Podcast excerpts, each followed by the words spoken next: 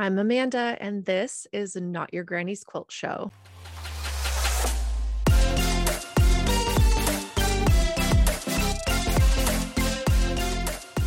Welcome to today's episode, everybody. I am so excited to introduce you to Emily Herbster.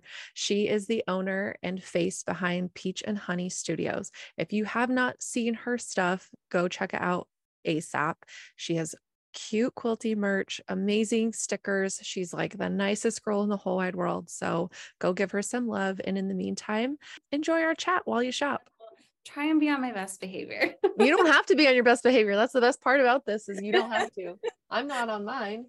That's true. That's I true. cuss a lot. I I do. I swear a lot. So I hope that I've listened to your podcast. So I'm like, you swear a little bit. So I do. it's funny because like I feel like when I first got into quilting, there's like a very and I don't want to say like stereotypical because I don't think that's the right word, but there's definitely like a, a very specific niche to quilting. Mhm. And I feel like I often fall outside of that. Like Me I too. don't have children. So like I didn't start learning how to quilt because I had a child, you know. So Yeah. that's like a huge one. I feel like when people get asked like, "Oh, why did you start quilting?" I feel like a lot of the responses are, "Oh, well, I had my first child and I really wanted to make them something." Mhm. Which is like super special in its own right, you know. Yeah. But I'm like, "Man, I'm like, well, that's not me." you know. So Yeah. I've definitely felt like I've fallen outside of that and then also with like swearing a lot. Yeah.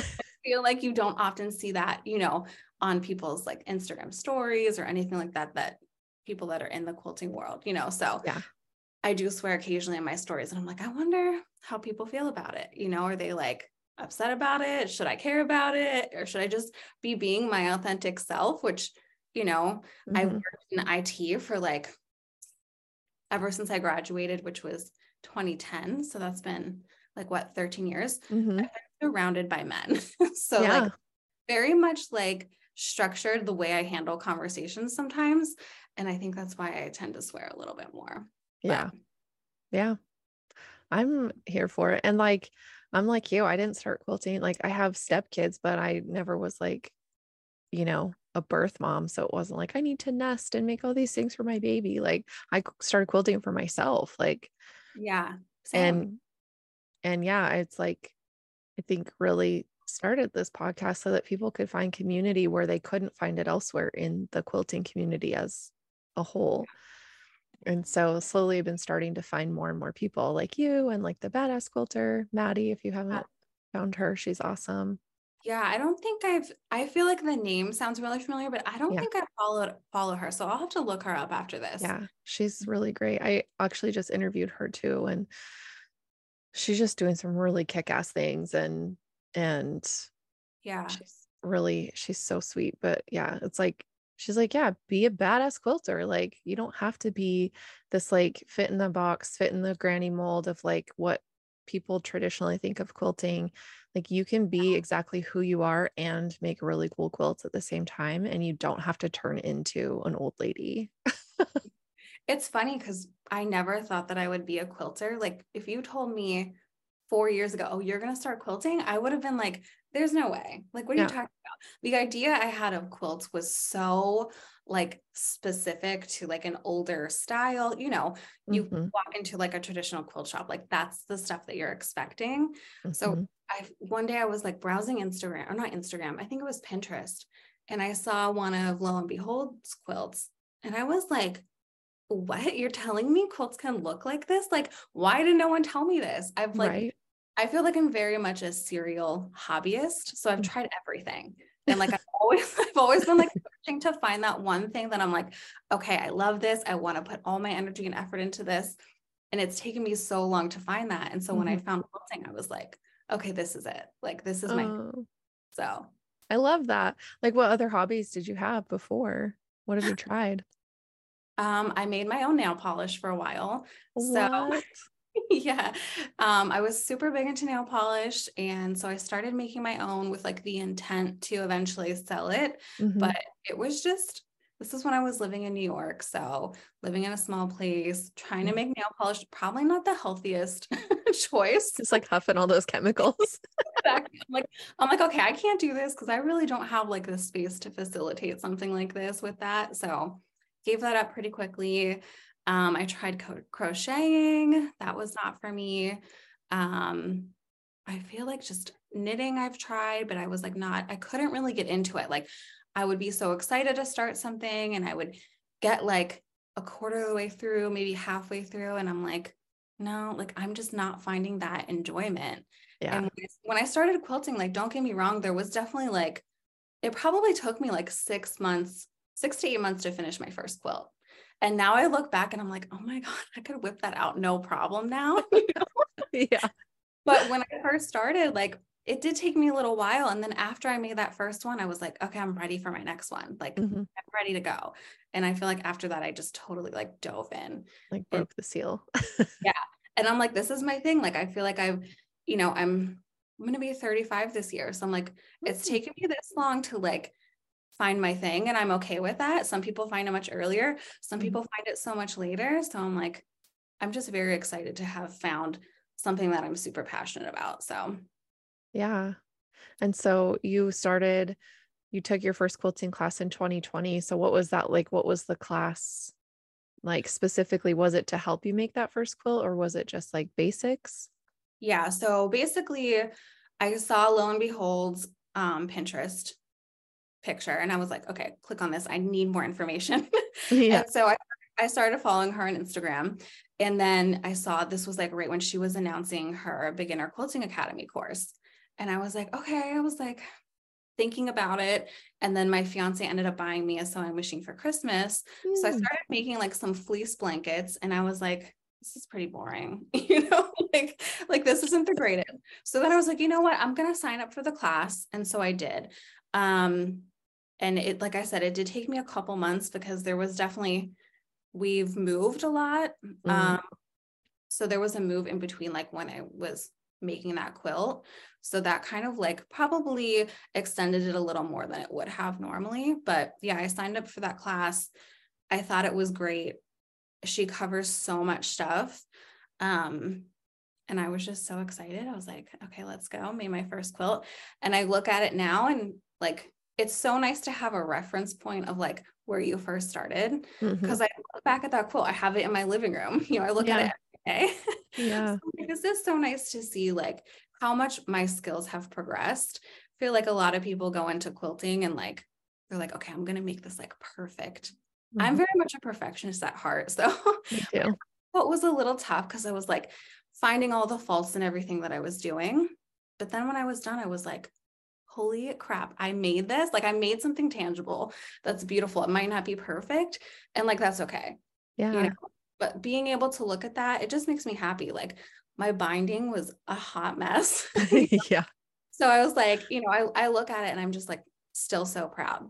Yeah. And I like seeing like the most recent stuff I've made and just looking at at the difference and just being really proud of like the time and the effort and all that stuff that I've put in to just grow this skill for myself. So that's so cool. Yeah, this I sleep with my first like two quilts that I ever made. They're on my bed every night. And same thing. I'm like, oh, that seam's popping. Oh, that binding's coming off. Like, cool. Yeah.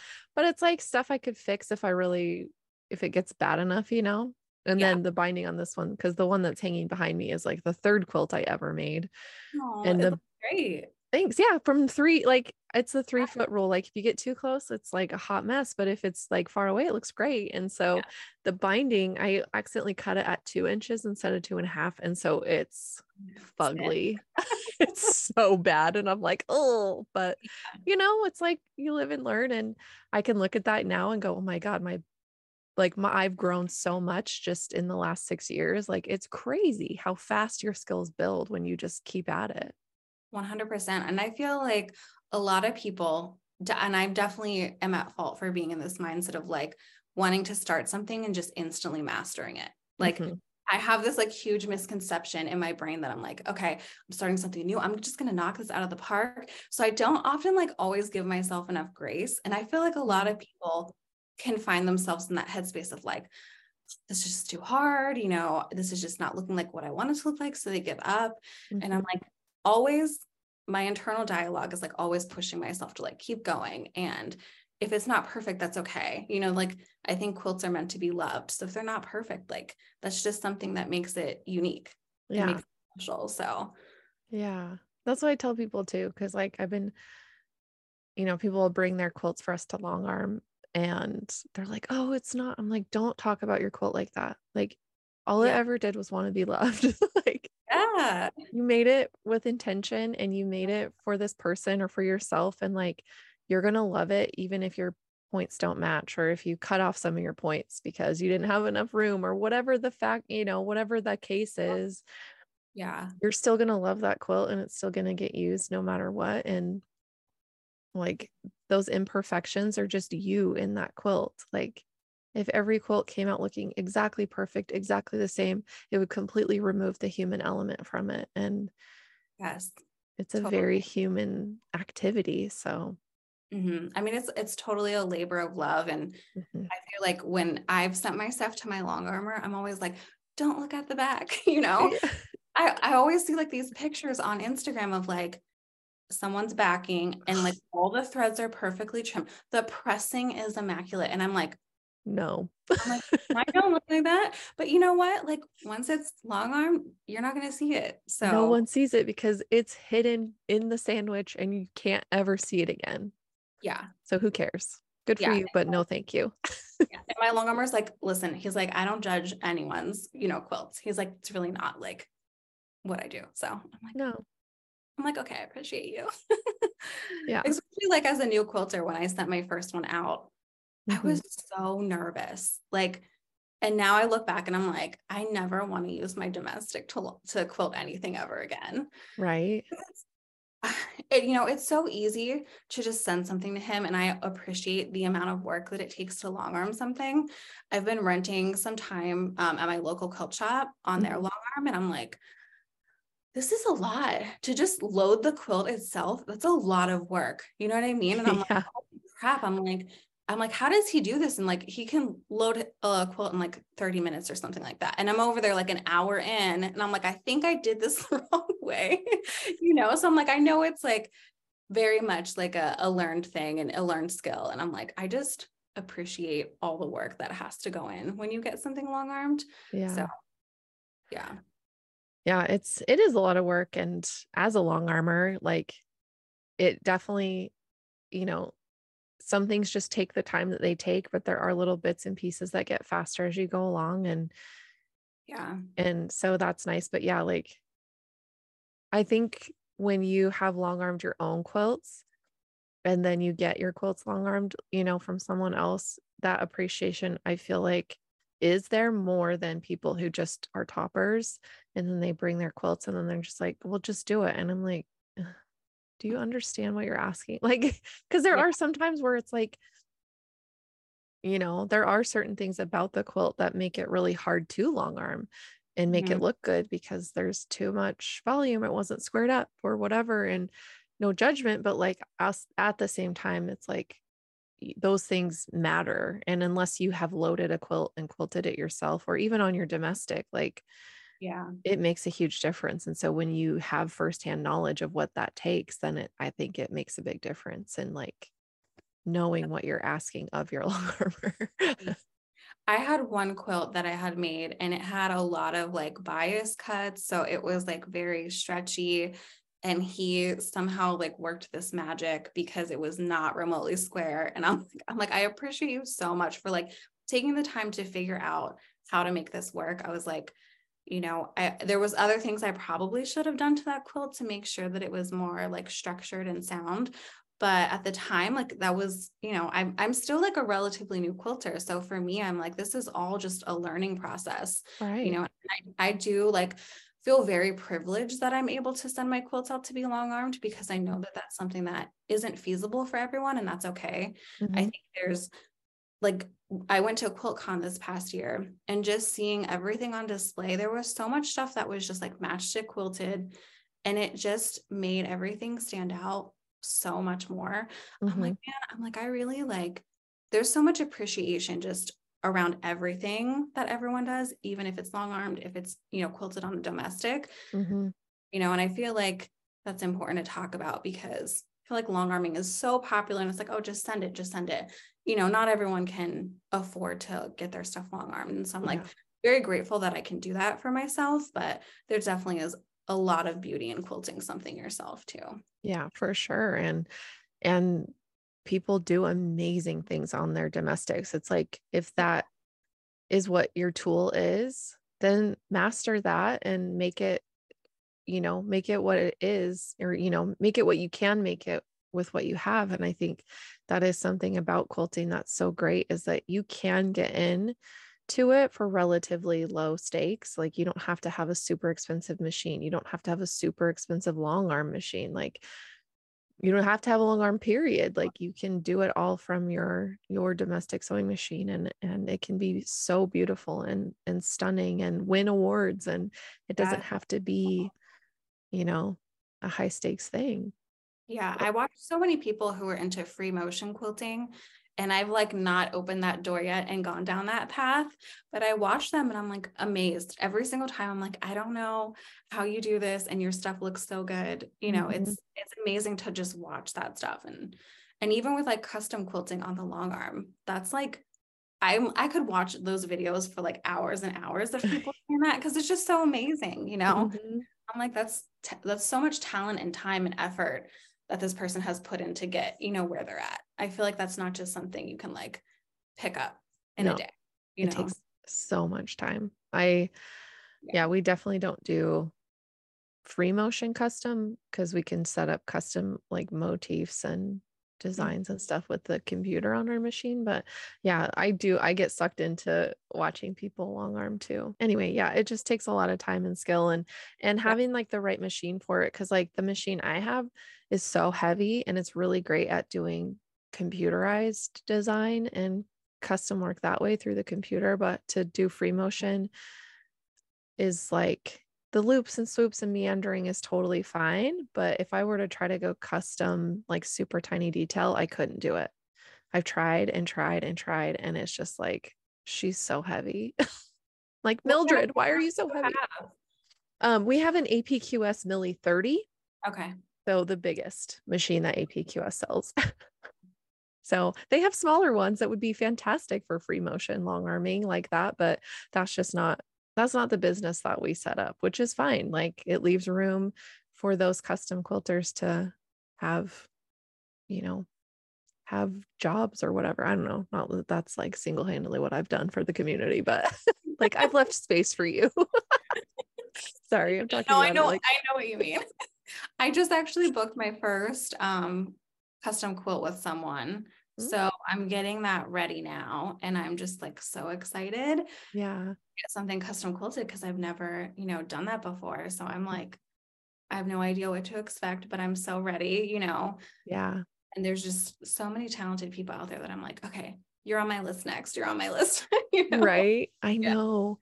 Yeah. I know. It's like I think too, it feels hard to like because there are so many quilters and like long armers out there. It's like, oh my gosh, there's all this competition. But then at the same time, I'm like, we're so busy. Like it's obviously still a large need in the quilting community as a whole that like you know we're busy other long armers are super busy and i think i think the more kind of in home or like smaller businesses that pop up that can do it the better because like you know quilt shops like proper shops can only do so much like they can't do custom they can't do you know time consuming jobs because they've got the queue to keep up with and they have to keep quilts cranking through their shop instead of whereas you know like i can take the time to set up a custom design with somebody and you know or a custom yeah. free motion long armer they can really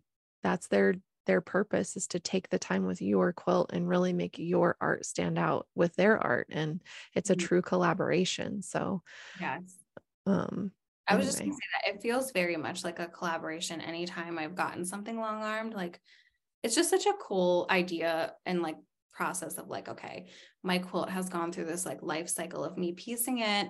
And then, you know, I had help from my long armer to like make this vision come true. And it's it's interesting, like when I often get quilts back from being long armed, mm-hmm.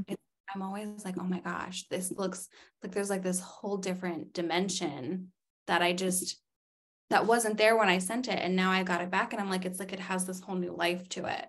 Yeah. Know? Yeah, it like gives it a personality almost like Yes.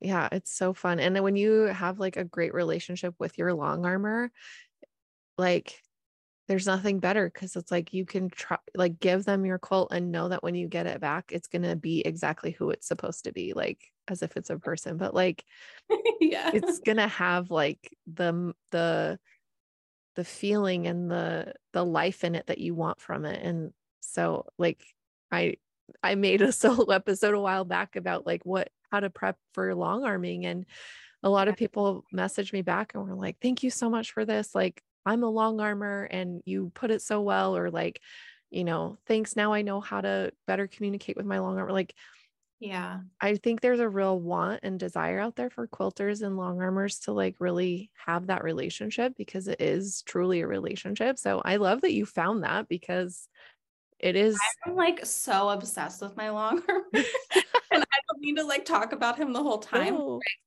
He's just he's been such like an amazing resource for me just in quilting in general. Like yeah. literally text him all the time. and I'm like, hey, how do you do this? Or what would you do in this scenario? And like he always gives me the best advice. And I just cherish the relationship I have with him so much. And Yeah. I'm I'm like, I don't know, you know, I don't even know if if I didn't meet him, like would I even have gotten a quilt long armed by now? Like, I don't know, you know. So Yeah. it it makes me sad that people don't have that because I truly have like the best relationship with him and Yeah. has helped me grow so much as a, a quilter. Yeah. Yeah, and that's like so important to have those relationships, whether it's your long armer or just another quilter around that you can ask. Because, yeah, I like thankfully have my mom to lean on or my besties because they all quilt also. And I, you know, have made pretty good relationships at the local quilt shops here. But Yeah. just having that person that you can be like, I'm stuck. I don't know how to fix this. And just text them and they're like, oh, just do this. And you're like, oh, thank God. like, I'm not stuck. Like, I have I have resources to rely on. So that's really cool. Yeah, definitely. It's just like I I'll literally ask him like, "Hey, how like how do you finish your binding, you know, this way? Like what do you do in this scenario?" And he'll be like, "Okay, let me send you a quick video or let me FaceTime you." And I'm just like, "Oh my gosh, I'm so grateful for you." Like Yeah. I just just having like that that community, like he's very much a huge part of the community for me. yeah. And I think it's, sometimes that's hard for people to find you mhm, know and, and i get it like finding your people is definitely tough um especially if you find yourself falling kind of outside of the typical like niche of quilting mhm. it can be a challenge. And so i found him and i was like okay. I was like i love you. Yeah. helped me so much. And it's so funny because we actually just met in person at QuiltCon. Mm, and walking around with him everyone was like orlando orlando. Like everyone loved him and knew him. And oh i'm my like gosh. he's just such a great human. Oh, yeah and it's it's, so it's nice to see like everyone else having that same experience with him too mhm. You're like, oh, it's not just me. Like, this is, he's that for a lot of people. Yeah. That's really cool. Yeah. You're not like, it is kind of nice to see that too, because it's like you might, like, especially if you're like not person to person with somebody, it's like, are they really this way? So then meeting them and seeing that, like, oh, it matches up is like such a relieving feeling of like, oh, good, they are this person for real. Like, I've put my trust in somebody who is a genuine human. Like, they're not Yeah. pulling the wool over my eyes. yeah, exactly and he is like 100% is who he is and shows up every day like that and i'm like Yeah. i just adore him so That's awesome. Is that where the inspiration for your sticker, the I love my long armer sticker came from? literally yes yeah. I was like, oh my God. Because I, you know, I had no like plans to like get into selling stickers or anything, but with like go the idea of going to QuiltCon, I was like, I want to have something that I can hand out to people because in social situations, I'm like very quiet. I Mm. don't always seem like the friendliest, but it's just because I'm shy. I'm like a little shy.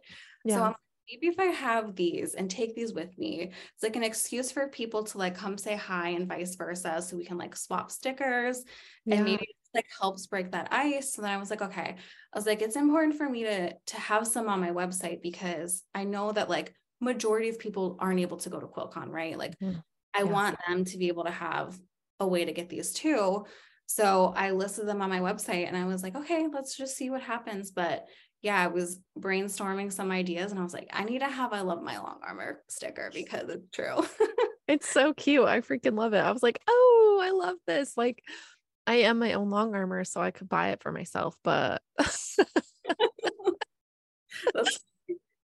no, but I did recently order some stickers because you have the quilting is for everyone sticker mm-hmm. and um my bestie Jen her birthday was at the beginning or no sorry at the end of this month I can't talk. Her birthday is at the end of March. There we go. And so I saw that and I was like oh my gosh like I want that sticker. And then I was like no better time to order four of them so me and my besties can all have one. And so i waited until her birthday to give them to like everybody like pass them out. And they all were like oh my god yes. And we like immediately put them on our machines because we were having a sewing party obviously. Um yeah. oh i'm so, so jealous yeah that's amazing i'm glad they love them yeah they they were like these are so stinking cute and like yeah, they're all big advocates for LGBTQIA equality. And, you know, so we were just like, when I told them, like, you know, these stickers go to support, they were like, oh my God, yes, thank you so much. And they were just like immediately on our machines and we were like ready to quilt. It was so nice. yeah. So I work um, for a retailer that also donates a lot to the Trevor Project. Okay. And, like thinking about you know the stickers i want to make and kind of just like the outlook that i have on quilting i was like i really want to make something that like is just welcoming for everybody yeah and so I thought about it. And as I was like getting ready to list the stickers on my site, I was like, I don't know. I was like, I just feel like I have to do something different with this one. And it would be an amazing thing to just take all the profits that I get from this sticker and be able to donate it to the Trevor Project because they're just such an amazing organization. They mm-hmm. had they had presented at my work, I think it was like a year ago.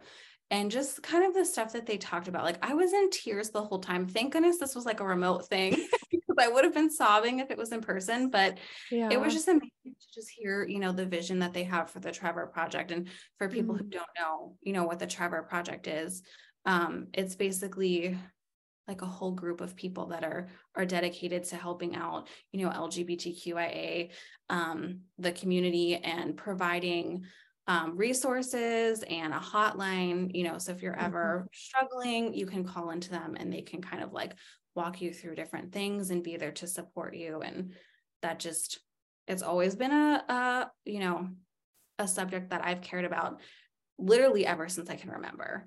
Um, and so i'm just happy that i'm able to to be able to take these stickers and and donate that money. Yeah that's amazing. And yeah that was like not only are they stinking cute and good quality like i was so excited about like they're just like nice they go on so nice they're thick and they don't feel like they're going to just peel off but um just like knowing that i can get a cute sticker and that it's going to go to help a cause that i you know I wholeheartedly support. It's like, heck yeah, let's, you know, I know it's like sometimes it's like, oh yeah, but you're, you know, you're just donating so you can get something. It's like, I mean, yeah, but also like, why not? Yeah. Why not like help your business and support them at the same time and get something cute from it? Like, you know, like I know I can just donate, but also I want to show that I did donate. Like I want people to ask about it and be like, "Oh my gosh, where'd you get this sticker?" So then I can say, "And you can get one too, and you can go donate." You know, by purchasing this sticker from this really cute girl. yeah, I mean, I just like when I was making the sticker, I was like, I just don't, I didn't feel right profiting off of it, like, period. I was like going back and forth, and I'm like, I don't know. I just, for mm-hmm. me, it just doesn't feel right. Like, quilting is very much a hobby for me, although I would love to see it eventually trans- transition into something bigger. Mm-hmm. I was like, I just, you know, this one just feels different. And I just felt like going the donation was like the right thing to do. And so I'm I'm glad I did it. Um, and I'm glad that other people have been buying it and, you know, helping me be able to make these donations too. You know, that's half of it, right? I can yeah. say I can make these donations, but if no one's buying it, you know, able to, to do that. So, you know, it definitely helps. Yeah. So. Well, hopefully more people buy it now once they hear this because it's so cute. And yeah, I just want everybody to buy your stickers. like I need to do some actual like marketing for it because I've not really posted anything on my feed.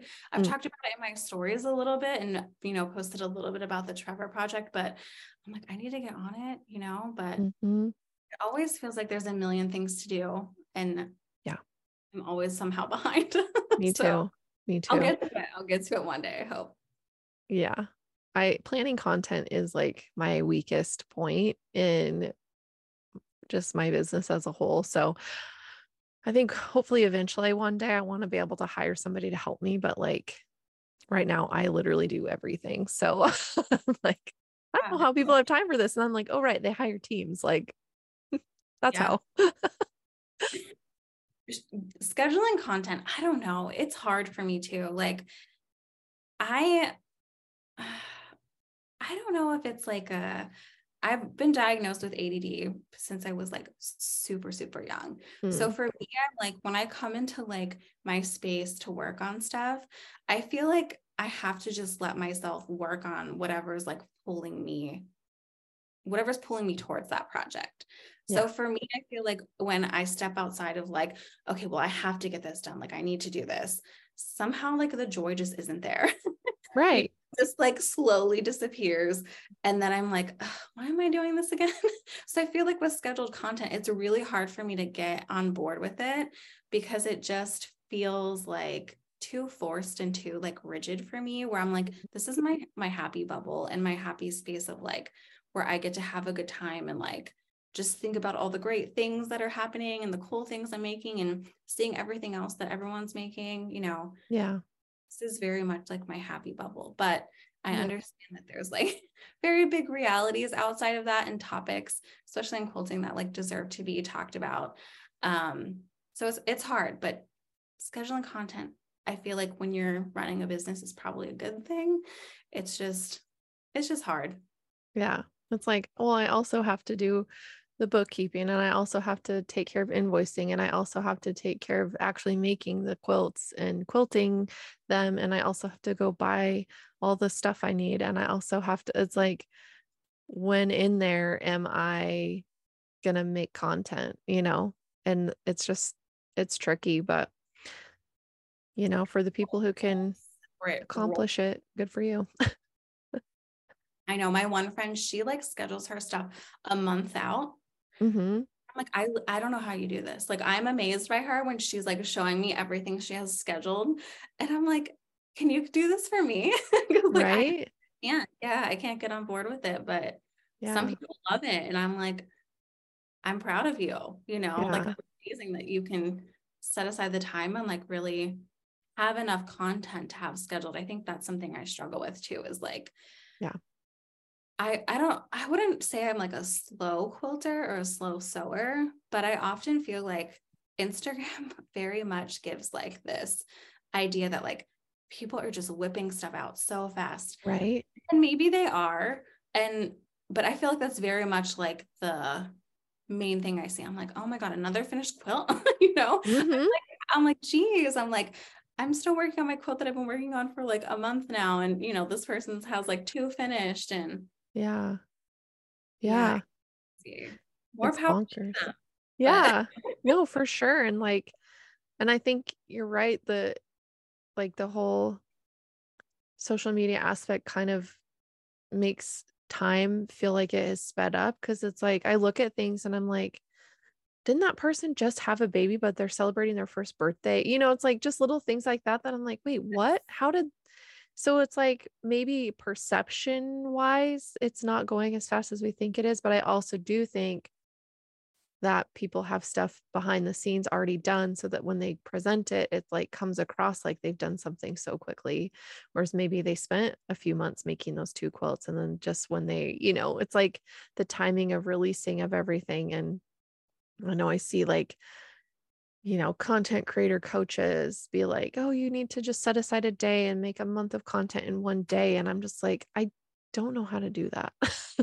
See, but what's interesting is I feel like quilting can't fit into that box no. of like, of like take a day and make a month's worth of content. Like we would have to have like five people with us to working on the same quilt. You know what I mean? Like yeah. to be able to make that much content.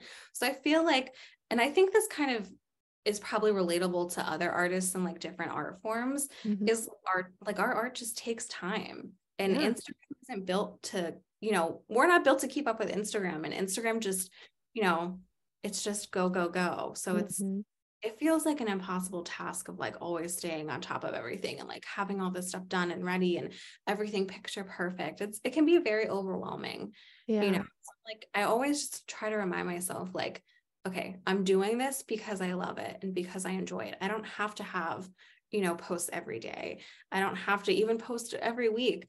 You know, mm-hmm. a lot of stuff I I do talk about like in my stories and giving mm-hmm. updates there, I feel like works for me and it, you know, it doesn't yeah. always have to be something on the on your feed, but I get that it very much feels like that and I know a lot of my friends that I talk to very much feel that like pressure and it almost like stops them from creating sometimes mm-hmm. i feel like they're like it's just it's too much i'm never going to be able to you know keep up with this and yeah. making reels is so hard and you know just having constant content it just feels like very impossible so i'm like no i'm like just do what's making you happy mm-hmm. and just post what you have like the idea of it being perfect and picking a trending audio and using the right hashtags and posting yeah right time where Instagram Instagram may love you that day and like push your reel out to more people. You know, it's like you're kind of up against a losing battle. So just do what you love and the people will find you.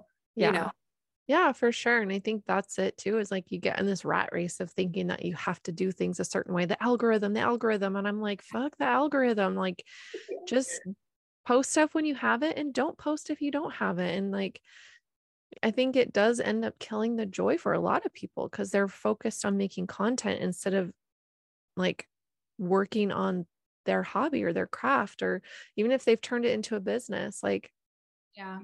and then the burnout happens and it's like no this is supposed to be something that like is is a like rescue from the burnout like is a a place where you can relax and feel accomplished and just work on something that makes you happy. And you know even as a business it's like i get to pick and choose what i take on. And if i don't want to make a quilt for somebody then i don't. Like if it looks like something i don't i'm not interested in doing then i'll just say i'm so sorry i can't do that right now. And i know that sounds crazy but like like why would you turn away business? Well because i get to.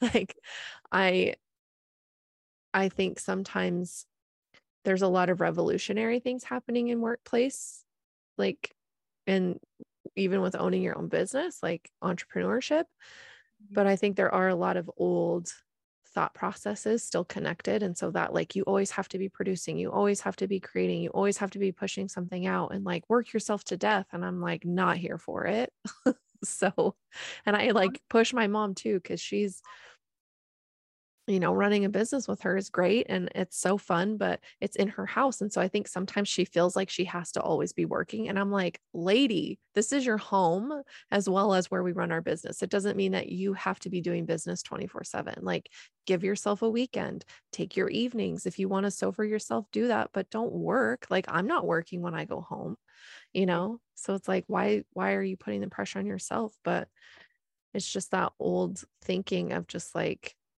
you owe the world something because you're creating you made a business and so now you're you're the slave of your your clients but really it's like no. Yeah. You get to make your own boundaries and you get to decide what you do and don't do and and i think the more we off like it's that authenticity piece again right? Like i authentically show up as myself and myself has boundaries for my time and what i can and can't do so anyway no, I think it's important because I feel like there's been certain like situations where I'm like, I want to say no to this, but I feel like so obligated to say yes. And I'm like, why am I like this? You know, like it's okay to say no, like, no, I can't, you know, fit that in, or, you know, no, I'm just not interested, you know. And my sister's been trying to get me into the mindset of just saying, like, no, mm-hmm. you know, you don't always have to provide like this long explanation. Yeah. like, I'm like, how have I not realized that that you can just be like, oh no, no, thank you. You know, uh, I can tell you. So, as a fellow ADD person and anxiety sister, like it is a huge like indicator of like ADHD, ADHD and anxiety of just like over explaining yourself, being so worried. It's like people pleasing and you're trying to like fight that like disappointment of like feeling like you've disappointed someone else, but also feeling disappointed in yourself. Like mm-hmm. I've had to fight it too, like hard. And so ha- even the fact that I am okay with setting boundaries in business has like been so crazy. And that I'm pushing my mom to do the same because she again, like I learned it from somewhere. And you know, she's like, Oh, I never realized I have no boundaries. I'm like, weird, neither do I. But you're just like, yes, I want to help you. Yes, I want to, you know, do all these things. Yeah. At the same time, like you have to protect yourself, your time, your space, you know, all that mm-hmm. stuff is so important. So it's definitely, definitely a learning lesson for me. Like I'm still very much learning, you know, how to say no. And oh, especially yeah. when it comes to like pattern testing, I'm like, I would love to test for you, but like so much time and like the schedule for me, like anything that's like rigid, I'm like, I, you know how many sew alongs I've signed up for and never done? I've not even gone past the picking out the fabric stage. So I'm like, anytime I sign up for something, I feel like I'm setting myself up for failure. Yeah. And I don't like, I don't know how to work around that right now. So like for now, I'm just saying no. Mm-hmm. so yeah. Okay. You know? Yeah. Well, and I kind of was in the same boat where I was testing a bunch for Katarina Roccella and like I did a I say a bunch. I think in total it was like five one like say one two three so f- i guess four patterns but it was just like one one right after the other and like the first two i did full quilts and then the last two one i just made one block from the whole quilt because it was just like a repeating like yeah. once you made the block that that like idea just repeated throughout the whole quilt and then the uh, the last one I did was I just did the baby version because I was like I can't commit to making a huge quilt because the first one was fine. I did fine on the timeline, but the second one was so much bigger. Yeah. It, you know, I think she called it a throw size, but it's like 80 by 90 or something. Like it's huge. And so, um, but I was like up against the wire on that one and I was like, oh my God. And so then I was like, well, I'll just do the smaller ones. But then that made me go, oh, I've got more time because they're they're smaller so i don't have to like be as like on it and that just, i was like that's not fair because i'm supposed to be helping her but at the same time like i'm just like failing in that because i'm so far behind everyone else they're like posting finished tops and i'm still like i'm still sewing my blocks together like yeah and then you get like this like sense of guilt where you're mm-hmm. like oh my gosh like i'm not able to do this for them on time and then you just feel bad and mm-hmm. i don't it's hard. Testing is not easy. Testers deserve a lot of love you know? yeah it isn't easy because you're not just making a quilt you're combing through the directions you're back and forth with the group and the the creator and and you have to be mindful of what you're doing so that in taking notes while you're going so that you can you know pass that along and that for me would just became too overwhelming and so i just had to be like i'm so sorry i can't do this right now like if i get to a point where i feel like i can then i'll jump back in the group but yeah. it was fun and i'm so proud of the quilts i made and they're beautiful and the patterns are amazing and and really easy to follow which is so nice but i'm just like i can't do it it's definitely it's a lot and i feel like there's very much like this like people pleasing element to you know getting this stuff done on time. Like you want to make people happy and you want to say yeah i would love to do that for you you know? Yeah. And so that's been something like i've been trying to you know mentally work through as well. Um i had talked a little bit on my stories about like a very controversial topic. I mean i don't know it's controversial but you know, for me, it was just like an everyday, like it's just another day of me talking about quilting stuff on my stories. Like it wasn't anything like, oh, I'm going to go out here and I'm going to say this because I want to stir the pot. No, it's just me being me. And mm-hmm. um, I had talked about like memberships and classes and referral codes and, you know, the whole idea, kind of like talking about quilting and, and reels and keeping up with Instagram, like I feel like we constantly are putting ourselves like, this is the industry standard. So let's force ourselves to fit into that box and let's do everything else that everyone else is doing because that's what everyone else is doing. And my whole thought was like, why? You know, quilting is so different. Quilting is a long process, it's a labor of love. Like, you know, having memberships, I think, can be great. And I think some memberships are great. Mm-hmm. And I mm-hmm. think, I think the main issue for me was like, how do you find that information to know, like, is this course worth it when people are pumping out referral codes? Like, how do I know that that feedback is authentic and genuine and that I'm going to get what I need out of this class because people are just trying to make money off of the referral code? Mm-hmm. And so people were very upset with me that I really was very upset with me that I was talking about this. And, and it kind of like put me in such a weird mental space because I was like, people are like, I've never had my stories viewed as much as that time. And so I was like, people are obviously talking about it. I had people messaging me. I probably got over like a hundred DMs. What? yes, it was so crazy because, like I said, to me, it was like, just another day of me talking on my Instagram about quilting like I do all the time. Mm-hmm. And so to kind of get that feedback and and see that people like a lot of people were supportive and then there were some that weren't so supportive, which is fair. And my whole thing was like I get that everyone has an opinion and I'm not saying mine is right. I'm just putting my opinion out there. Mm-hmm. And I, the reason why I felt like it was important for me to put my opinion out there is because I know there's so many other people feeling the same way I do and they're just scared to talk about it and I think like having constructive conversations is hard but it doesn't mm-hmm. mean that it's hateful you know what I mean and a lot of people were like taking it to this extreme like they're coming on my page they're seeing you know a 2 minute video of me and they're making a judgment based off of what I'm saying mm-hmm. about you know a subject that I've like try to tread so carefully talking about because I wasn't trying to be mean. I wasn't trying to be like, this person sucks because right. they're using code, you know.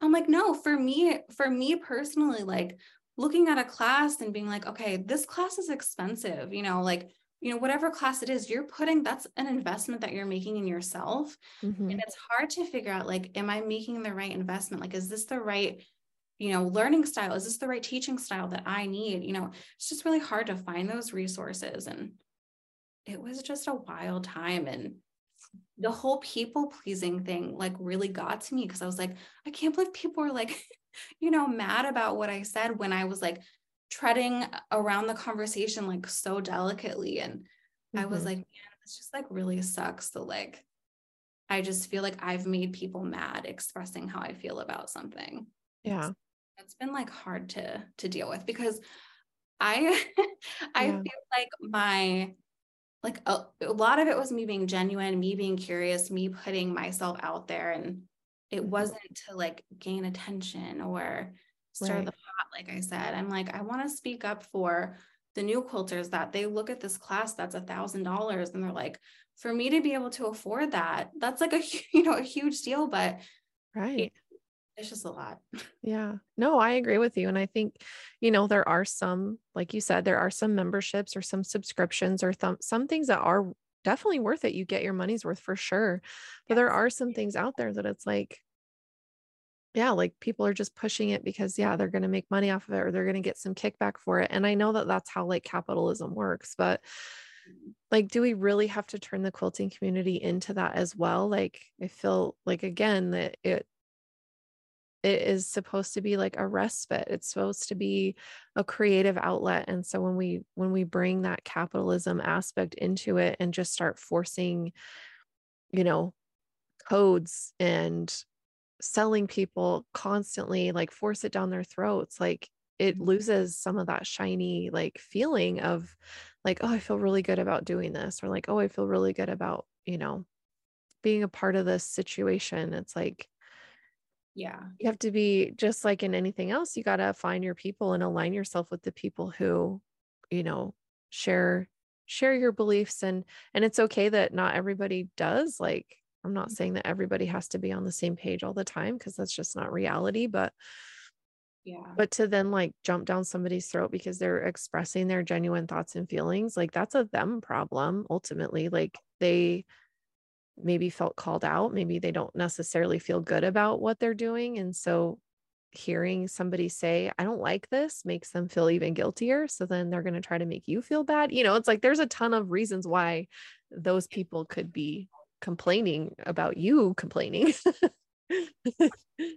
but it was it was weird and just like very it like fumbled into this very unexpected like conversation in my DMs and I'm like I wish more people would talk about stuff like this because I feel like mm-hmm. constructive conversations are okay. They're okay to have, you know. Yeah. And they are uncomfortable just like you said. Like I think that's another problem that people have is we've gotten into this zone of like you can't say anything, you can't argue with people, you can't stand up for yourself even though like it's like a two-edged sword because like on one hand it's like yes speak up like live in your truth whatever but then the minute you do and someone doesn't agree with you then they want you to shut up. It's like well you can't have it both ways. Like you're going to feel uncomfortable sometimes if if you're hearing someone's truth and it resonates in your body for some reason like that's something for you to maybe look at and explore like why does this make me uncomfortable?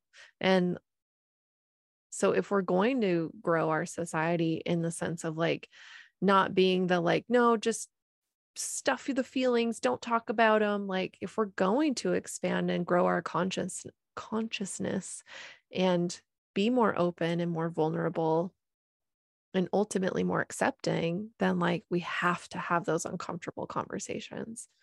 Yeah. And like it's it's so true. Like I just feel like the times I've taken classes, like I've had no problem sharing my experience and letting kind of like the class speak for itself. Like, yeah. and I just wish other people would give that room for people to be able to do that naturally.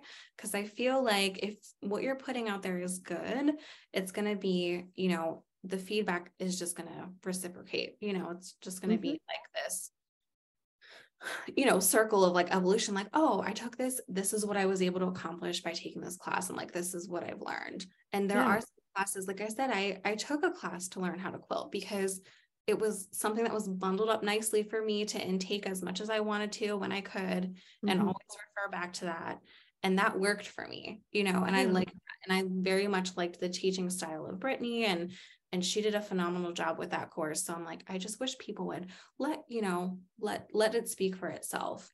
Um yeah. yeah. Yeah. But i feel like we're very much as a society like not to i don't want to go into politics. No. Like, it's very much like okay you're you're one or the other. Like mm-hmm. there's no you're either this or you're either that. And it's mm-hmm. like why can't we have conversations to like maybe meet in the middle somewhere? Like i respect your opinions and about you know quilting stuff and like it's okay if yours aren't the same as mine. Like right. that's that's what makes it beautiful. Like i love to hear other people's opinions and knowing that we're not all the same. We don't ingest information the same. We don't learn the same way. Like mm-hmm. you know. Yeah. Like there's room for all of us to be exactly who we are and consume how we consume and also present ourselves how we want to and like and it is uncomfortable sometimes and that's okay because i think we've all grown up in certain ways and we've all had certain exposures to whatever life is wherever we're at at that moment but like that doesn't mean that nothing else exists or can exist and yeah same thing with quilting like i love hearing what people what people do that's different than what I do because I don't, I know, I know I don't know everything. I don't know jack shit compared to so many people, but like I'm here for it. I want to hear everything. I want to know how, you know, how differently you do your binding or how, you know, whatever. I don't even know, like piecing techniques and different things because I know I don't know it all. And, and I think it just takes that step of like stepping back from your ego and saying, it's okay that I don't know everything. I'm not stupid. It doesn't make me bad. It's like like morally neutral.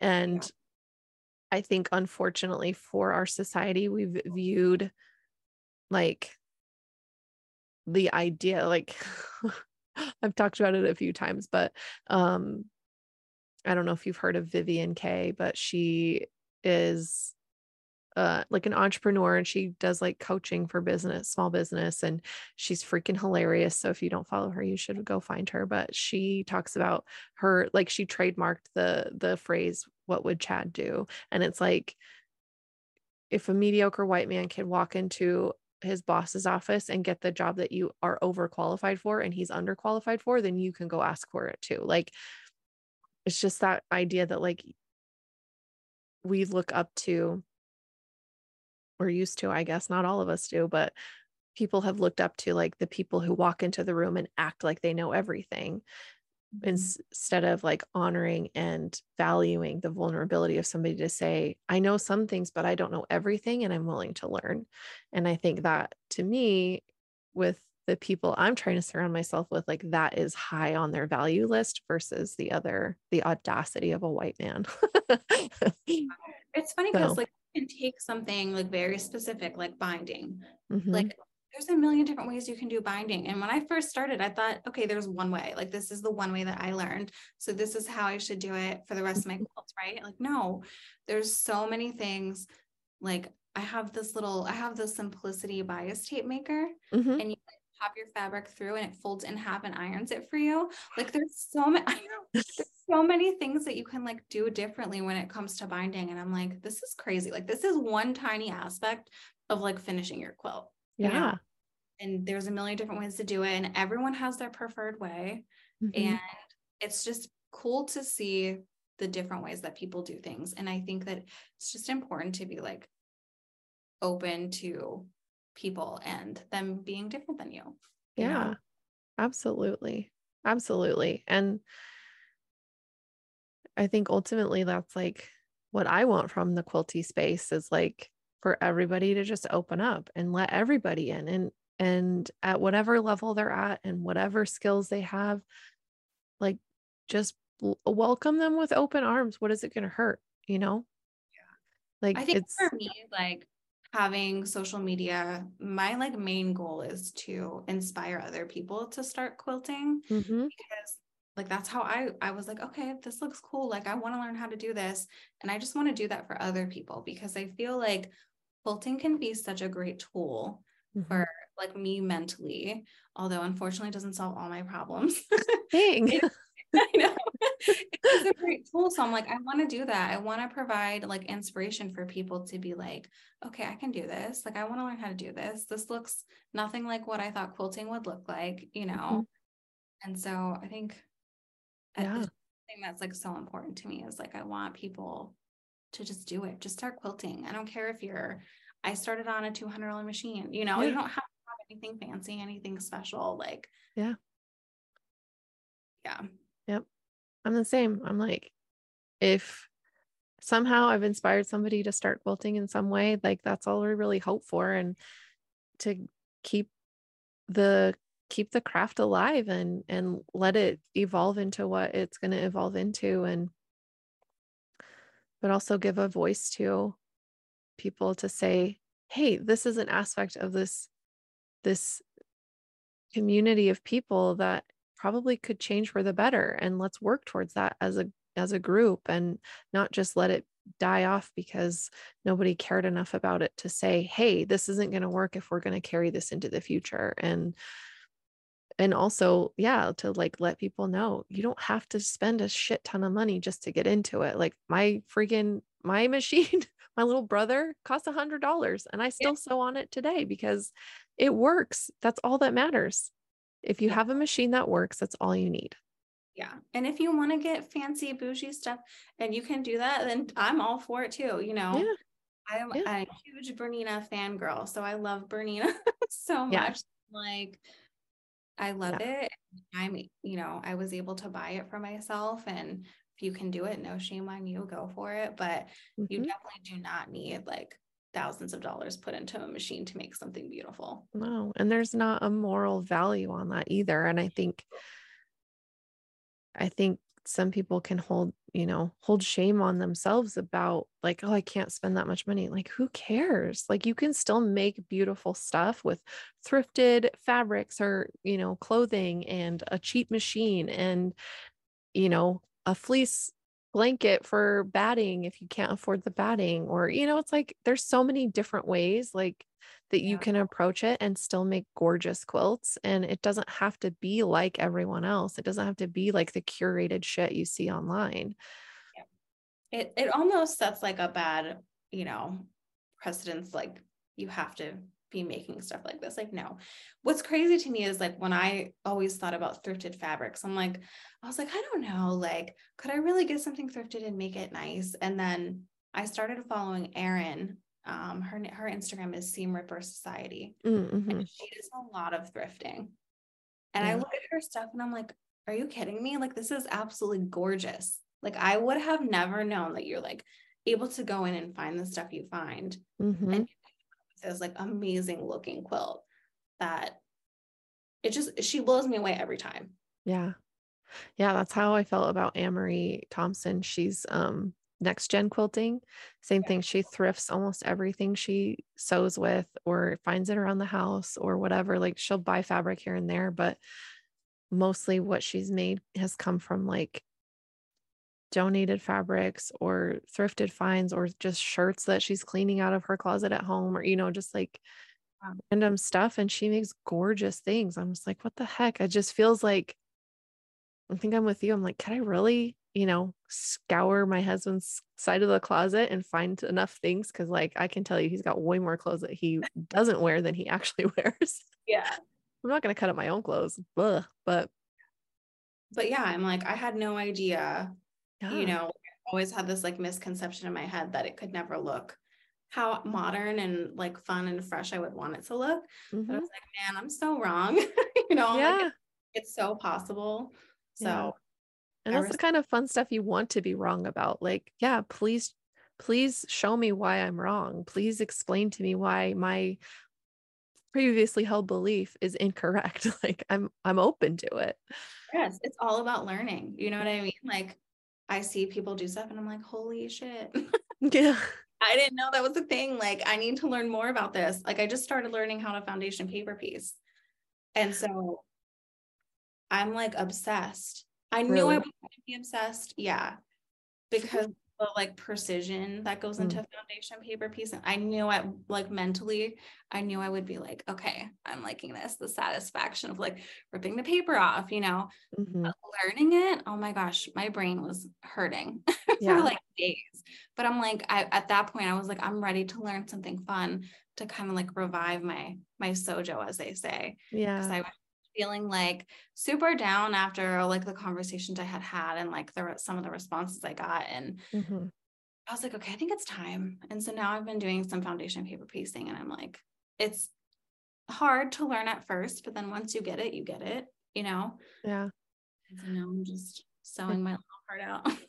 That's awesome. Yeah, I've tried it once and I I made a clock face. The like Holly Clark has it as a free design on her website, but um and it was fun. I loved like planning the fabrics out and kind of making that. I still need to like actually finish it, but um it was yeah.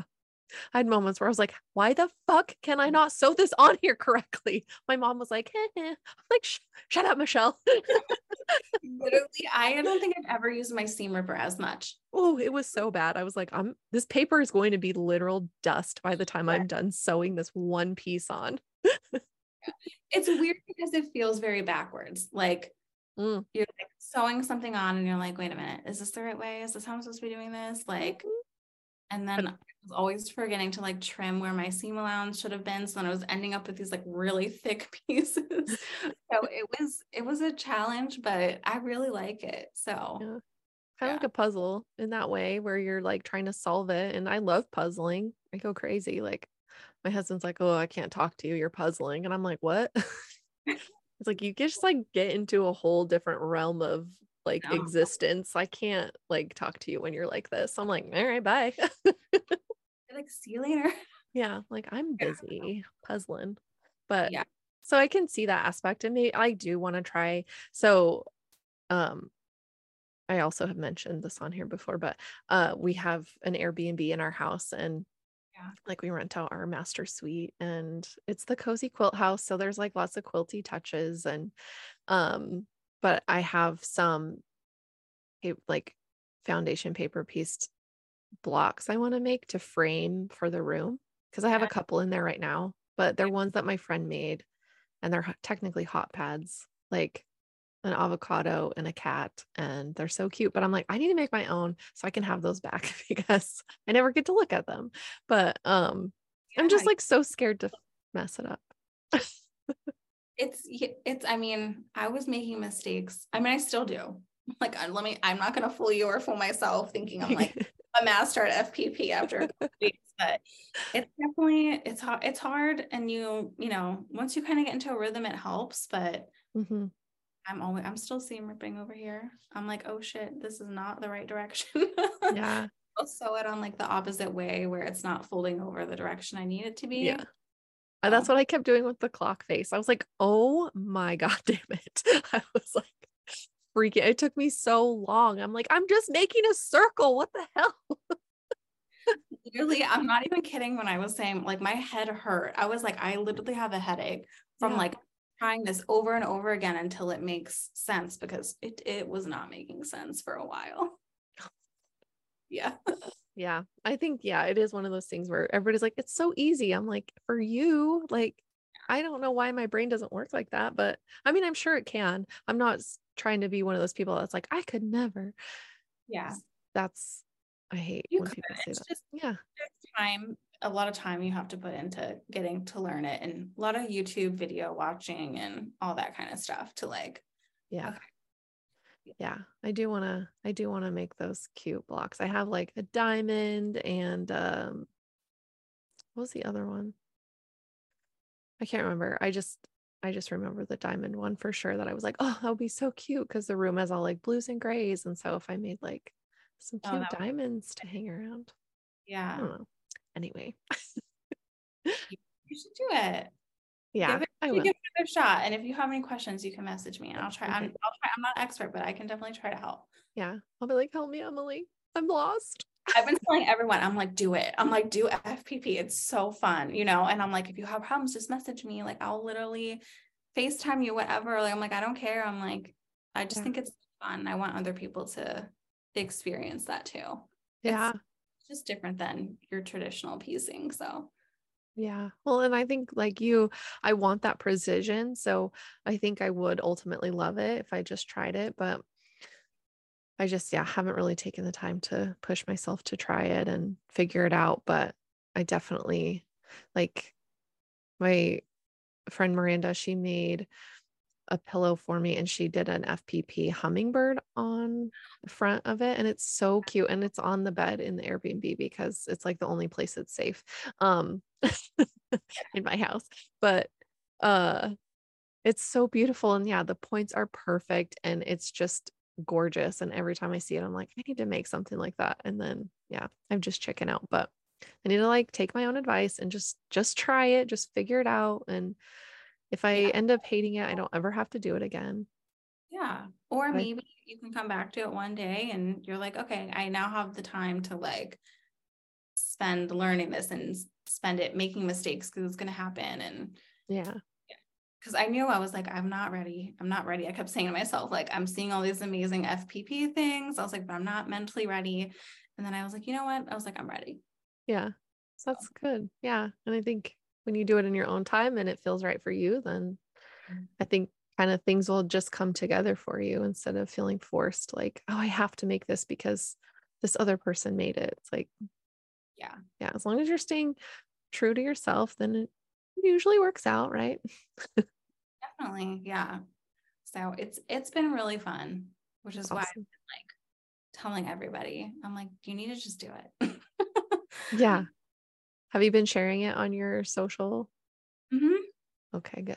I was like, I think I've seen some stuff, but I just it all kind of like blends together sometimes if I'm like not really focused on like looking at somebody specifically. So Yeah. I started out making like a standard star to just learn because I mhm, was like, I don't want to jump into like a full fledged project and then be freaking out that I'm wasting fabric. So I was like, I'm just going to use scraps. yeah, I'm making these stars until like I kind of get it. And so once I kind of worked through like the smaller kinks, I went to do, I made two wall banners. okay, fiance supposed to hang them up for me, so we'll see. But they they were like my first official FPP project, and like there's definitely some mistakes, but overall they look really, really great. And I'm like so proud of them. And now I'm working on the Atomic Starburst quilt by Violet Craft. And there's the, she has like the, it's like kind of like mid-century modern type stars. So they're like mm-hmm. long and pointy. So that's what I've been working on because I have to make like a lot of those. yeah, I was gonna say it, there's a lot on there. yeah. Yeah. So that's what I'm working on now. And it's gonna be with um some Alice in Wonderland fabric. There's a new collection that came out from Riley Blake. Mm-hmm. And I was like, I need this in my life. So yeah. I was like, it's gonna be perfect to like fussy cut the big diamonds and mm-hmm. have that fabric stand out. So I'm super excited. That'll be awesome. Yeah, my mom and I, because like I was obsessed with Sleeping Beauty. I mean, all Aww. the Disney movies and stuff. But when I was little, I was obsessed with Sleeping Beauty. So when that line came out, what last year, two years ago, anyway, we like ran to the quilt shop and bought everything they had and we're making like we started our um the Tessa quilt by Kitchen Table Quilting. Yeah. Um and so we just have to like lay out the pieces because we have it all cut out and like all the stuff ready. We just have to like lay it out and then sew the rows together because it's like you make the rows, but then it's all it's like kind of offset because you turn everything on point.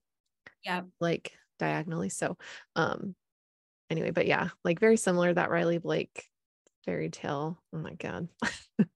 I'm like, it's so cute. I'll have to look that up because I don't know if I saw that. It's called Little Briar Rose. Okay. I'll have to look at it. It's so cute. Oh my God. Like, I can't handle it. And so yeah, it's super fun. But yeah, the Alice in Wonderland one is so cute too. I'm like, what can I make with that? I'm like, I haven't even finished my Sleeping Beauty yet. Like, I need to calm down. my issue is I'm always like, okay, wait, there's this fabric coming on. I, I feel like I'm like, I want to get it before it's mm-hmm. gone. Because I feel like I missed out on so much good fabric like pre 2020. Cause really I didn't, I would say really wasn't super into quilting until like 2021. Okay. So just like looking back, I'm like, oh, I missed so much cute stuff. So now I'm like, okay, if I really want this, mm-hmm. I buy, I probably buy more than I need to. Yeah, I mean, we all do. That's just a it's a hazard of quilting. You just end up with so much fabric that you probably aren't going to use or don't really need, but like okay. you know. You know, I'm preparing myself for retirement, so I'm going to have a lot of fabric. exactly. when I'm retired in like what, 30 years. I mean, who knows? Maybe your sticker sales will just go through the roof and or maybe you'll find some other aspect of it to make enough passive income that you can just be done when you want to be done. Yeah, I would love for that to to be a reality, but we'll see. I've been working on pattern writing. Mm. So I've finished my first quilt top for my pattern that I wrote, but the imposter syndrome is so real. Oh, yeah because I'm like, I feel that. I'm like, I'm such a new quilter. So I'm like, who gave me the right to like step out here and start writing patterns, you know? And I'm like, no, I'm like, I'm doing this because I like it and because yeah. I'm doing the process. So it's been very much like this internal battle of like, okay, I'm going to release it. I'm just going to do it. And then I'm like, mm, I don't think so. so I'm still like fighting with myself. I'm like, should I just do it? And then I'm like going back and forth. Yeah. I think you should just do it. I mean, I know there's like the idea that, you know, everybody and their dog is designing quilts right now, but yeah, honestly, if you have a design in mind and you make it and you love it and you think other people are going to love it too, like honestly, what does it hurt to share it? Yeah. It hurts nothing. There's like so many different styles and so many different, you know, perspectives out there that every single person could design their own quilt and like everything would be different. You know what I'm saying? So like you're you putting your designs out there and your aesthetic out there is going to speak to someone and yeah. you know maybe it doesn't stay something that you do or maybe it is and it's not like a super you know, you're not releasing several a year. Maybe it's just like one a year or something, whatever, you know, works for you. But yeah, I think if you, again, if you go back to what we were saying before. If you find joy in it and it makes you happy and it feels good to do, then I say just do it. Yeah. That's like what I've kind of been telling myself. I'm like, as long as I'm still finding that joy and going through this process, like I should just keep going for it. Mm-hmm. It's definitely it's hard. Yeah. No, I it's just like there's so many good designs out there already. And I'm like, I, I just don't know if like what I'm contributing would be like unique enough or something that someone would like enough. You know, there's a lot and I'm like not expecting to be able to quit my job because I'm writing quilt patterns either. I think that's like I want to be realistic and knowing that like, you know, I wouldn't make a ton of money off of probably pattern sales. And I think that's okay. Yeah. You know, if I'm having fun, I think I just need to do it. Yeah. Yeah. Just test the waters and see how it goes. And if it's underwhelming or if it's, you know, I'm sure it won't be, but you yeah. know, like you get the option to to back out at any time and give yourself the space to just try it. And I let like I always say, fuck around and find out.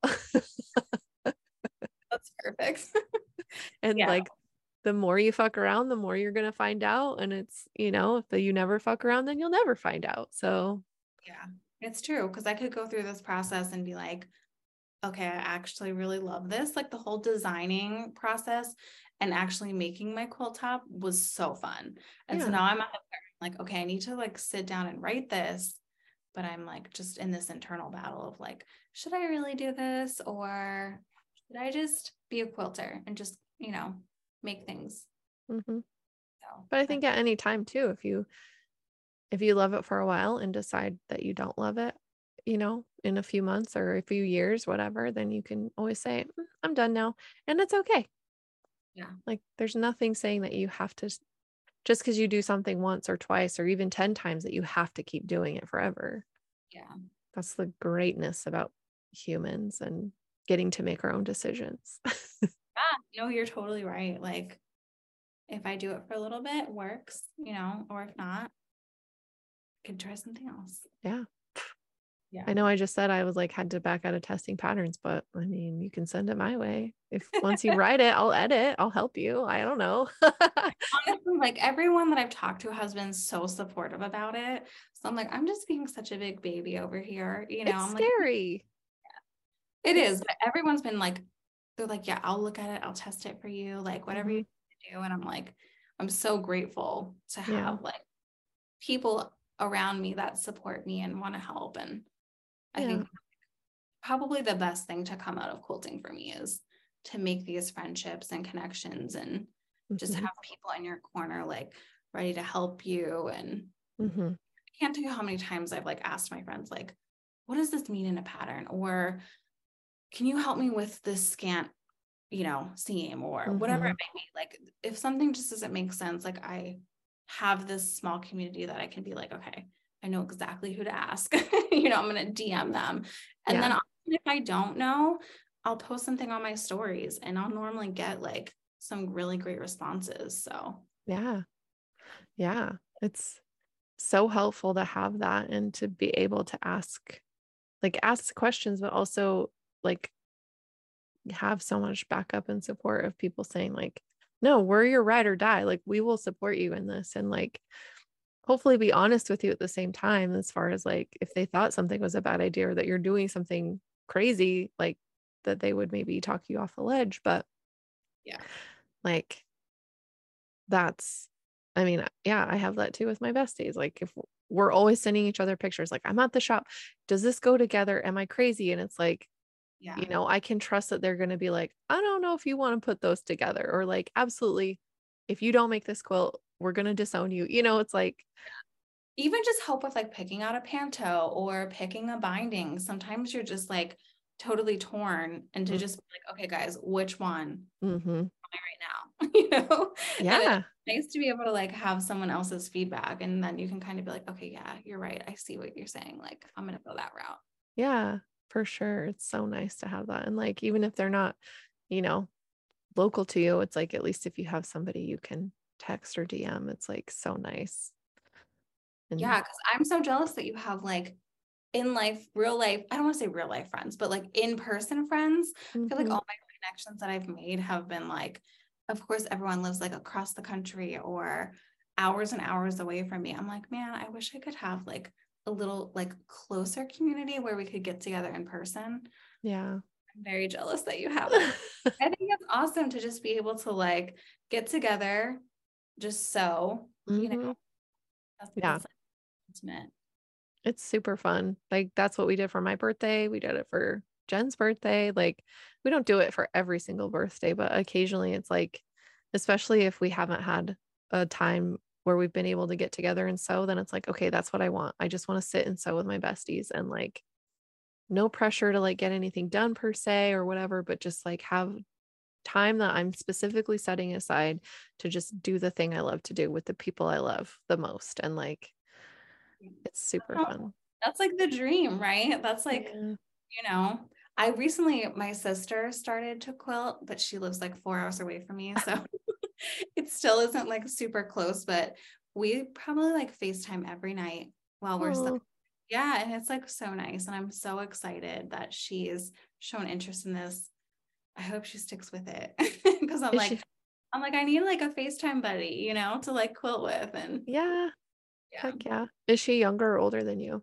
She's older than me. I think I have like a huge age gap between me and my sisters. So I think she's about 12 years older than me. Okay. I'm 15 years older than my sister. So okay, yeah. I have an older sister too. She's the middle sister. So I okay. think my it's like 13 years between my other sister. They were pretty close. I was the the random. the little baby. I know my sister was like me and my one brother were only a year apart. And then my other brother is 10 years younger and then my sister's 15 years younger. So there was like, but my mom and dad had us, had me and Jeremy like back when they back. like back to back. They were like in my mom was in high school when she had me, and then a year out of high school when she had Jeremy, and then she was like, I can't be an empty nester when I'm like 35. This is crazy. So then I think Ben, my youngest brother, is the only one that was actually planned out of all of us. So I'm like, mom and dad wanted you. So you're the lucky one. He's like, I know. I'm like, oh, jerk.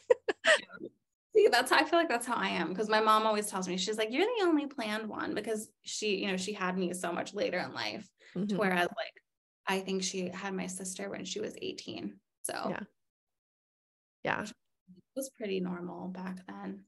Yeah. I mean, yeah, it's like it's just funny because there is such a gap. And so sometimes I'm like, I don't even know how to be like a sister because I feel like I'm such a mom. Like my role because I took care of these kids. Like I babysat them all the time. I fed them. I bathed them. I changed their diapers. Like I did like just as much as my mom almost sometimes. Like I know not as much. So don't get me wrong. I'm not like kidding myself here, but like my role was a caretaker in these kids' lives. I wasn't just like with Jeremy, like I don't have any of those feelings. Like we were so close that, you know, it's not the same. But with Ben and Natalie, I'm like, I don't know how to be a sister. Like funny because I think my sisters probably very much feel the same way. Cause like I was with my my mom worked a full-time job, so did my dad.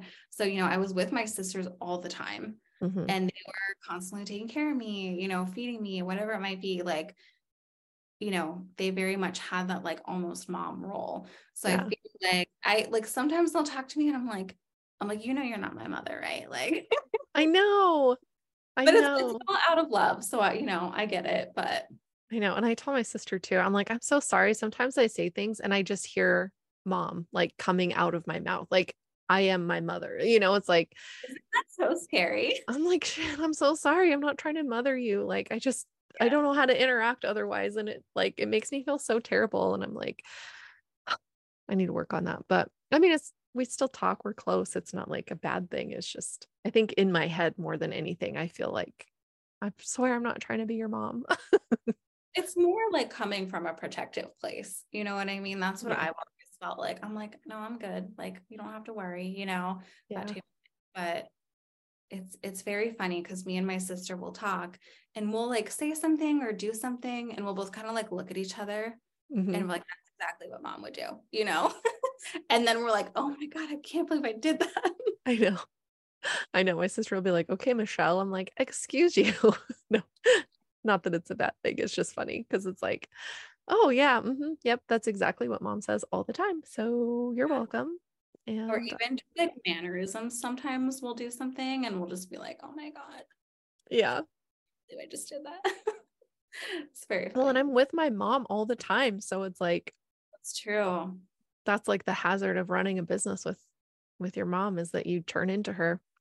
I'll show up and we're wearing the same exact clothes. I'm like, oh my God. It's so funny. I have to go home and change. I'll be right back.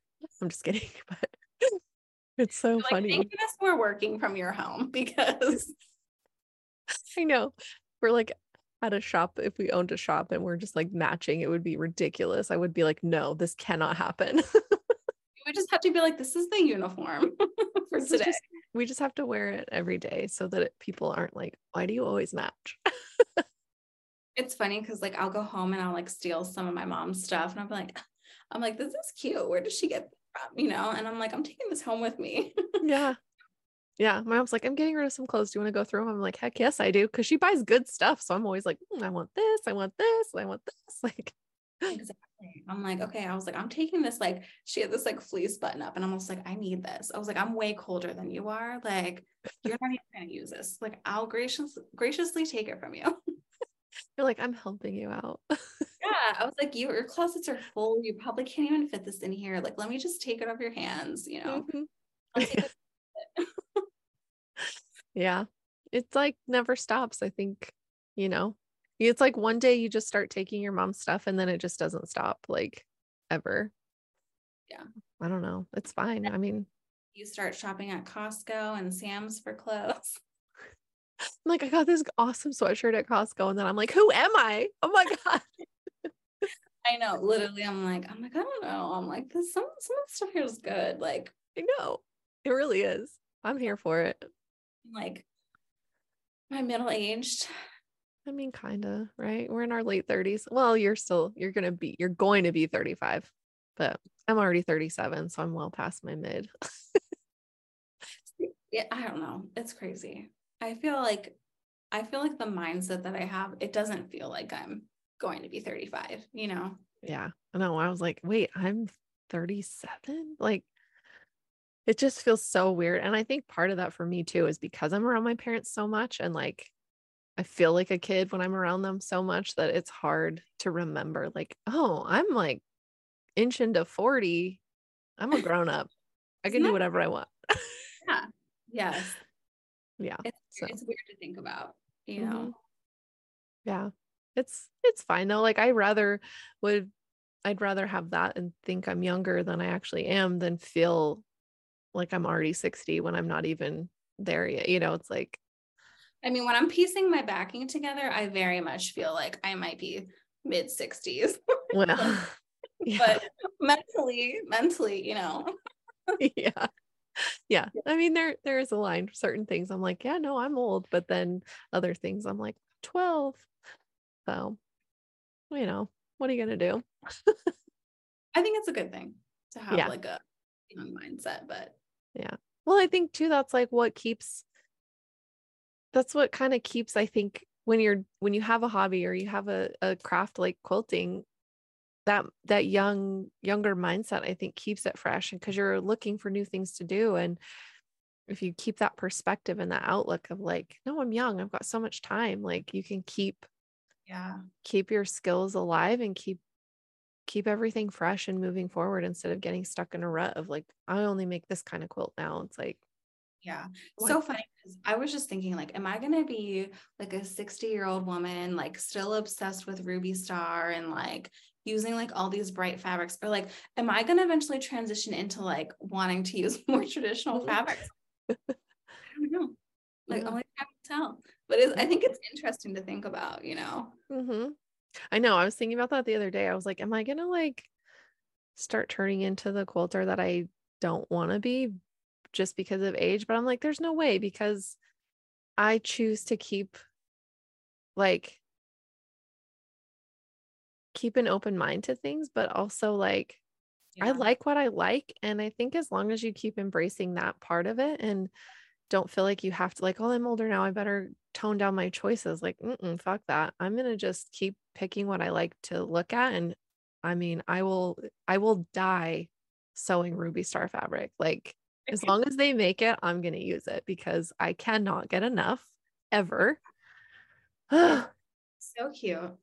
I was mm-hmm. talking to my friend like just because me and my one friend our styles are just so different. Like hers are very like they're modern but they're very like clean, mm-hmm. you know, they're like very like neutral tones and I'm like mine looks like a unicorn threw up and like that's what came out and I love it. but yeah. I'm like, but I look around my house and I'm like everything is like white in my house. So like my mm-hmm. quilts just like they look so odd because it's like here's a big rainbow quilt, you know. but I love it. I think yeah. it, it keeps it fun and interesting for me mentally as I'm sewing. Like I recently made my sister a two-toned quilt and it was like a a cream and then like a tan. Oh. It's beautiful. Yeah. Process of sewing. I was so bored. I'm like, this is so mentally like uninteresting for me. And it was funny because I'm like, color means so much to me. And I didn't even realize mm-hmm. how much until I started making that quilt. Yeah. Yeah. I've never really, I've like worked with solids for like client quilts. And, but and that same like frame of reference like they were colorful like it was a like i made the mountain valley quilt um for a client and but she wanted like pinks and purples and so it was real freaking cute like it's still to this day is one of my most favorite quilts i've ever made mm-hmm. and it's on the sweet pea feed so if anybody wants to see it they can go dig around on sweet pea design company um insta but um, and I'm like, God, I want to use solids so bad. And I was thinking about, you know, I want to make a more modern, like solids quilt for my house because, like you, I all of my quilts are bright, you know, Tula, Ruby Star, rifle paper, tons of color, you know, art gallery, everything is super colorful. And I love color and I want to pull all the things I love together. And it may not match specifically, but like one of the best compliments I've ever had is like a, from an Airbnb guest. And she was like, Are you an interior decorator or something? And I was like, No. That's the best compliment. she's like, I, she's like, honestly, she's like, it just looks exactly how I would want my house to look in here. Oh, I was like, oh my God, like you're gonna make me cry. yeah. And she was like, How do you like, how do you pick? I'm like, I literally just choose things I like. I don't, I don't know. Like, and I think it's the same with quilting. Like, if you just pick the stuff you like, you're always going to love your quilts. And even if they're not perfect, like, it's not going to matter because you're going to love looking at the fabric and you're going to mm. feel good that you chose it because you like it and not because you felt pressure to be like, oh, I need to convert to making solids because that's like the trend right now. I mean, I might one day because I do think they're beautiful, but for me, like I've always been an obnoxious print kind of person. Even as a kid, I remember just like mixing and matching yeah. like my clothes and outfits. And my mom would be like, that doesn't go. And I'm like, yes, it does. I like, like it. Yeah. Yeah. It's funny because like when I first started quilting, I was like, I only want solids. Like mm. I just felt like prints were so intimidating to me because I was like, I don't know how to like incorporate this mm.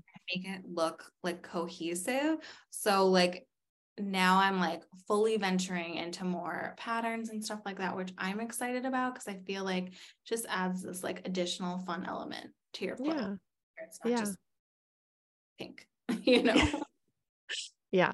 Yeah, for sure. And it gives it it gives it even more personality. Like, you know, a good pantograph on a quilt made with solids can be so gorgeous. And like, yeah, like we were saying, it can give it a personality that you're just like, oh my God, it's perfect. And but sometimes just like including like just the right print or like just the right combination of prints can make a quilt just sing and you're like this is it this is this is what i wanted this is what i was trying to communicate with this piece of art like oh, it's so true like i just i've bought so or I bought so much stuff that was patterned mm-hmm. and it's just like kind of sitting here and I'm like I need I need to just find the right pattern to make this work.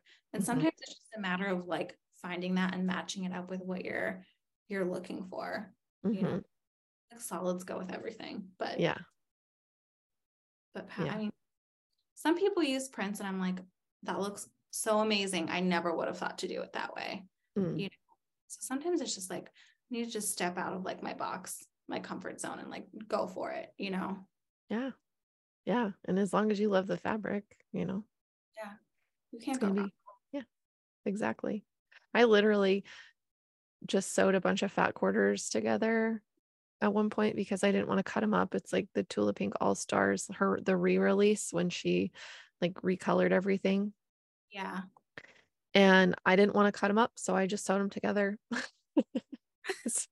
like, I mean, so I mean, it can be as simple as that. Is like I just loved the fabric so much, and I didn't want to try to fussy cut all the animals or try to figure out a pattern to do that with. And I was just like, screw it, I'm just sewing these things together. I'm making a giant crazy quilt, and that's all I like. That's it. That's the end of it. Awesome though, because sometimes like you just it depends on how big the print is. You're like, there's no way I could take this and make it like fussy cut it to fit. Right. You know? Right. Like, or even just the fact that then there's like all that wasted fabric around it that you're like, what do I do with this now? Because if it doesn't fit the specifications of the the fabric or the pattern that you're trying to make with that fabric, it's like, I don't want to waste all that either because I mean, that's some valuable shit. crazy how much stuff resells for, especially out of print stuff. I'm like, mm-hmm. I try not to go down that that hole too much because I mm-hmm. love to collect things. So I'm like, I need to like pump the brakes and not get too wild because especially some of the Tula stuff, mm-hmm. that stuff goes for crazy money. I know. But so I'm glad I got it when I did because I looked online like a few weeks ago when I was putting it together because I'm like, I wonder how much it would be to get one of these as like the binding. And I was like, just kidding. The print was like they were selling a fat quarter for like a hundred dollars. And I was like, oh, okay. I was just, it was a joke. I was just kidding, guys.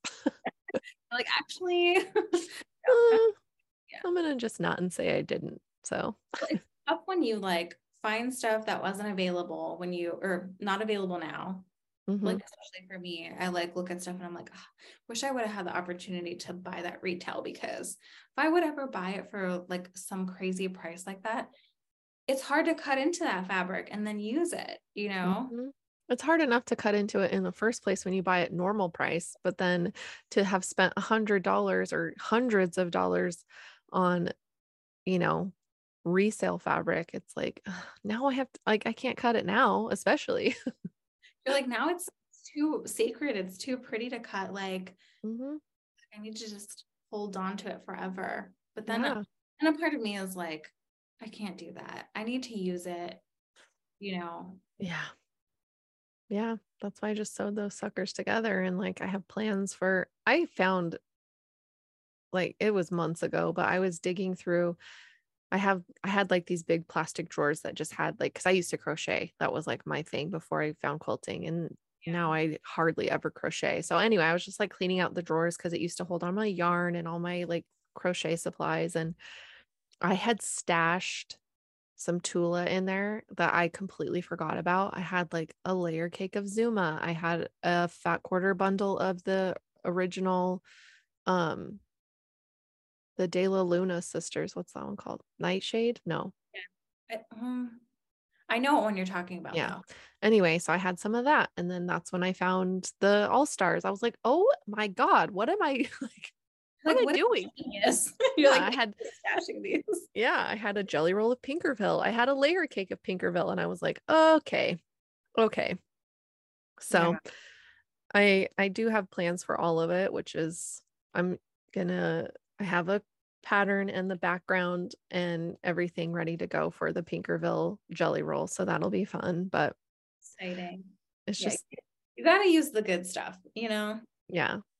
Yeah and like you know quilting as my job and like you have a day a normal day job like finding the time to actually like sit down and sew for yourself can be kind of tricky and especially because I don't really have a space for it right now in my own house like I feel like the only sewing I do is for other people at this point but yeah there is a near a near future point where I will have my sewing space a sewing space here at home again. So that'll be nice. But Yeah. I'm like, oh wait, I'm my own boss. I can like set aside time to just sew if I want to. And I can do it at my mom's house. Like she wouldn't care if I'm like, can we just sew today? She'd be like, yes, throw all the jobs out the window, you know?